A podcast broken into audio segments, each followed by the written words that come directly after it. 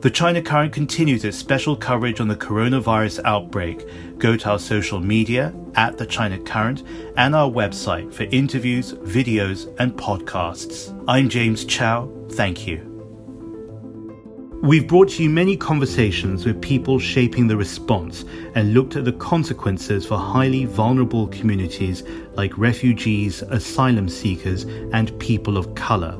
But the fallout from this pandemic is only becoming more apparent as each day passes. That's why I wanted to speak to Manfredi della Gherardesca, a great friend who, with an eye to history, is able to provide a lens by which we can digest the world before, during, and after COVID 19. He's also, like us all, a first hand participant in the complexities of the lockdowns and chose to leave his home in London for his home country of Italy, even though it continues to experience one of the most serious outbreaks of all.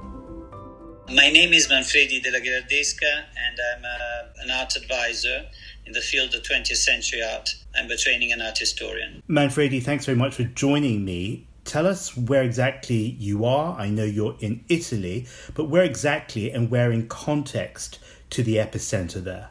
Well, I'm actually center north. I am uh, south of Florence. I'm on the Tuscan coast, uh, where my house is, and um, I well, if we consider the epicenter Lombardy, uh, Bergamo, Milan, um, I am about three and a half hours away by car.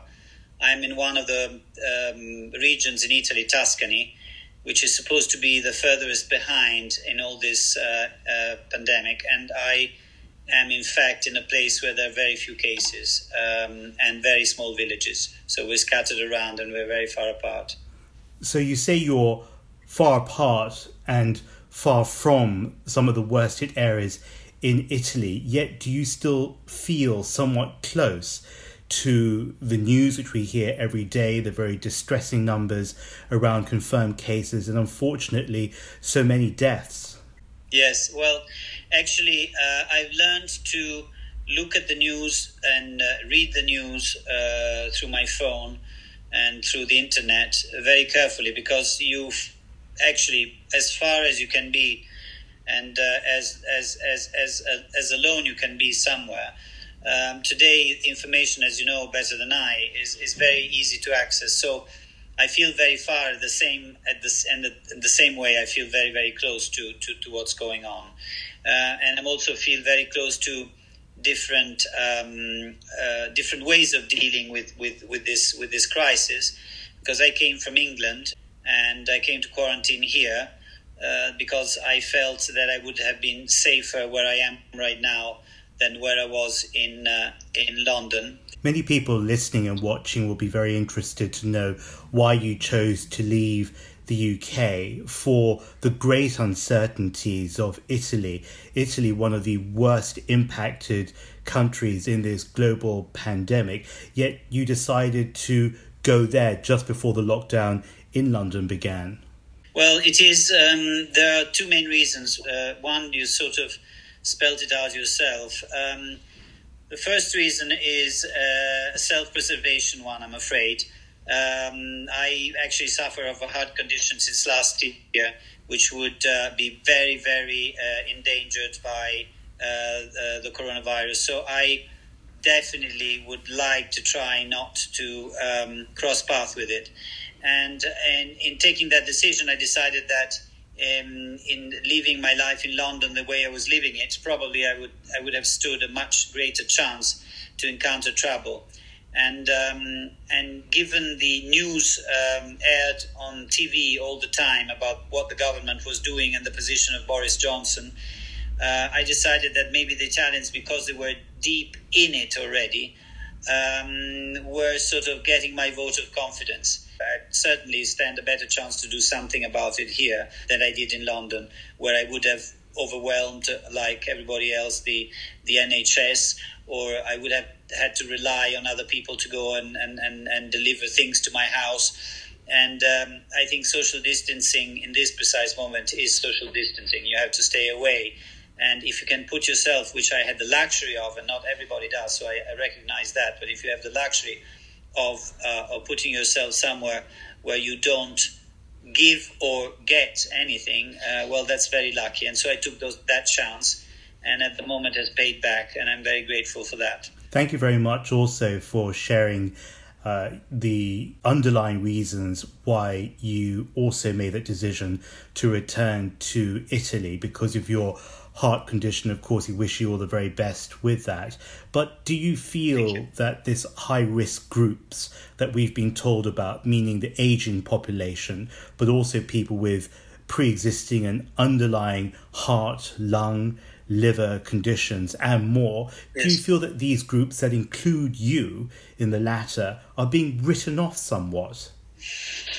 I don't know. Uh, you see, this, this is a very difficult thing for me to judge as you well know, Italy is uh, the population in Europe that has the highest rate of elderly. We are an, an old population. We, we, we, we are growing at the slowest rate in Europe.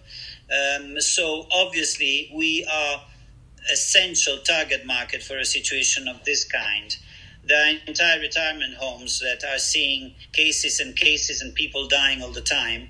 Um, and that is also given by the number of elderly that are there. I mean, I was just, you know, I, every almost every day, um, I am uh, aware of the death uh, of an older person. I was aware of the death of the father of a friend of mine today, and the mother of a friend of mine. Of course, these were people in their nineties. Uh, which is uh, by by no stretch of the imagination an incredible achievement even in modern days. But obviously, there are people that are very high risk, and there are many of them and the um, the system, the hospital system, is completely overstretched, and obviously we're going to see this uh, more and more. Um, the situation in England maybe is slightly different, um, but I still think that from a personal point of view, you want to take yourself out of, the, of, the, of a system, not because you're scared, but also not to burden that system. So my responsibility is as much to um, to uh, not get the illness so that I don't have to check myself in a hospital so that other people can be checked in hospital. I think that it's it's my civic duty to to to, to stay uh, healthy um, and and whatever whatever one can do one should do whether one is confined in a very small space or not. I speak to people that are all in all sorts of circumstances geographically now I have friends from around the world that I speak to, and there are very many different situations going on right now. And those that are less privileged, obviously, are those that are at much higher risk. And I feel I feel very much for them, as I feel very much for the elderly right now. Manfredi, you talked about going to Rome. That was the flight that you took from London to Italy. You landed in Rome. You yes. posted a picture on your Instagram, and it was almost surreal looking at that image because we, many of us who have that privilege to travel, uh, dream of going to Rome, and some of us have realized that dream. And it's a wonderful place to fly into, yet your image was of this beautiful design, yet a completely cavernous and empty hallway. Um, when you are in Italy now, does it feel like the same Italy from the last time you visited? No, oddly enough, I've been watching programs on TV of um, on uh, specific cities at night, art programs, and um, I watched one on Venice and I watched one on, on Florence. And these these these programs have not been shot now; they've been shot shot a long time ago. But they portray what's exactly going on, i.e., they portray cities, um, dormant cities. Um, I had a friend today that called me from Florence and showed me the site of uh, the square in Santa Croce from her balcony, and there was absolutely nobody. Um, it is a very surreal feeling that you get from that. As surreal as seeing this morning a video about New York with traffic uh, going up and down avenues from a very high rise point. Somebody took it at seven in the evening and people were clapping uh, for social workers. There, is apparently this thing that has started in New York, which I found out about today. And you know what was eerie about that particular um, particular video was the sound of the people, i.e., the recognizing within the big city so many people, uh, or hearing so many people come together. And the other thing is is the emptiness, is the is the is the is the is the confined the forced confinement, which which is very surreal, and it's it's very strange. We are seven billion, and we always feel we are seven billion. All you have to do is walk through an airport normally to feel that we are seven billion, especially airports in England. And to walk through Fiumicino the other day was was just mind-boggling. You're an intellectually vibrant, a socially active person. You have your own family. Um, now coming into self isolation largely on your own in this house, how do you manage the mental and emotional aspects? Because we talk about social distancing and it's much more than just physical. We're cut off, in a sense, from the rest yeah. of society. The physical is very puzzling because after a moment of incertitude, shall we shake hands, shall we not shake hands? Suddenly there is a moment where everybody's wearing plastic gloves, everybody who you know is trying to keep the distancing, and everybody's wearing masks. And um, I find that that that physical aspect um, uh, rather rather strange. I'm I'm maybe as, as a as a Latino, I'm very physical with people, and I like the idea of hugging. I like the idea of kissing. I like the idea of embracing. So for me, the physical side is is is very difficult to comprehend on the long run how it's going to be. Is there any yardstick major world event in your lifetime, or ones that you've heard from your parents or grandparents, that comes close to comparing to the current settings in which we now find all of ourselves in? Oddly enough, this year both my parents would have been 100 years old. They were both born in 1920. They got married in 1945 during the war. Uh, my father was in the war. They lost uh, um, their entire generation of friends in their 20s. They'd lost. They, they, they all died in the war uh, for different reasons. Um, so I grew up in a household where the sense of an event that had absolutely uh, and dramatically changed the course of everybody's life and also changed the way of living because the life that my grandparents led before the Second World War and the life that they led after the Second World War was a, a totally different life.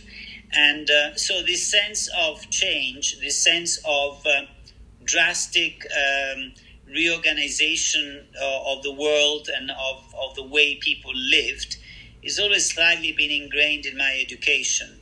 Um, also, I think that my parents, all because of that, uh, kept a sort of sense of instability during during their lives. They were always worried about uh, over um, um, over uh, uh consuming things, of overusing things, of of they were they were concerned about they had financial concerns, even if they were fairly financially stable. I mean, it, it gave them a, a strong sense of unbalancing. And I find that that sense of unbalancing, unbalancing is very present now and will be, unfortunately, I think, very present after this is over. Manfredi, I think my parents had very similar experiences uh, of of that time of after the war, and that habit of not overusing, conserving, and um, sharing, but at the same time always trying to make sure that there's enough for everybody to have.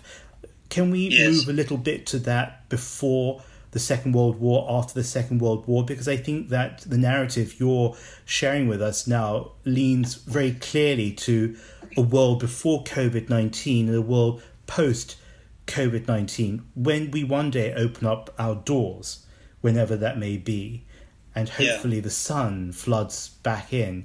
What kind of a world do you think we'll discover at that point?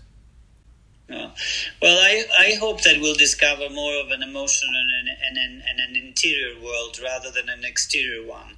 Um, I think that uh, the one thing that we've tried to produce for, for everybody is uh, is is well-being and uh, consumerism, and this consumerism has preoccupied people for far too long with what kind of brand or telephone they've got or or or which holiday they would take or and as a matter of fact what you should really be more preoccupied is what your relationship with your fellow human being is mm. and how we can be actively involved in trying to make everybody else's life a little bit better rather than a little bit worse because we need an extra phone um, I it's funny because when you, when we, when I was talking about my parents, I was thinking about their obsession on on consuming um, things like electricity, turn off the lights, or you know the heating, or things like that. Um, and I came from a very st- stable upper middle class uh, background, so we could actually pay for heating. Um, there wasn't such a worry, but the worry was that you don't waste. Yes. Waste is bad. And I'm afraid that our culture is only made and based on waste. And we waste everything, especially the planet. As we close out this conversation, perhaps to people who are younger than we are, who are struggling to establish their identity anyway because it's a rapidly changing world. But now, with these new conditions that have been enforced on all of us because of COVID 19 and the many other complexities it spells, what words do you have for them? What guidance could you steer them towards? And are they ones of an uplifting and hopeful nature? It's a question of intelligence. It's a question of uh, of understanding your surroundings. Is it's it's it's it's a question of understanding how we interact as human beings and what is the correct way of interacting. So there isn't very much space for selfishness. There isn't very much space for it's all mine. Uh, there isn't very much space for I'm the most important. You are important because your life is important, but you are important because you're part of a chain. It's a little bit what I was saying before. My duty is to stay alive, not because I'm scared of death, because that's, I think, one of the last preoccupations I've got in life. But I'm, I'm part of a system, and as such, I I have to keep healthy so that the system can keep healthy. And this is exactly what we're trying to do in this in this situation right now with, with the rest of the world. Um, it is difficult to do it with seven billion people, but we must try. Manfredi, you are a kind person, and I very much hope that we'll have more conversations like this during COVID 19. Thank you very much. Thank you for your time.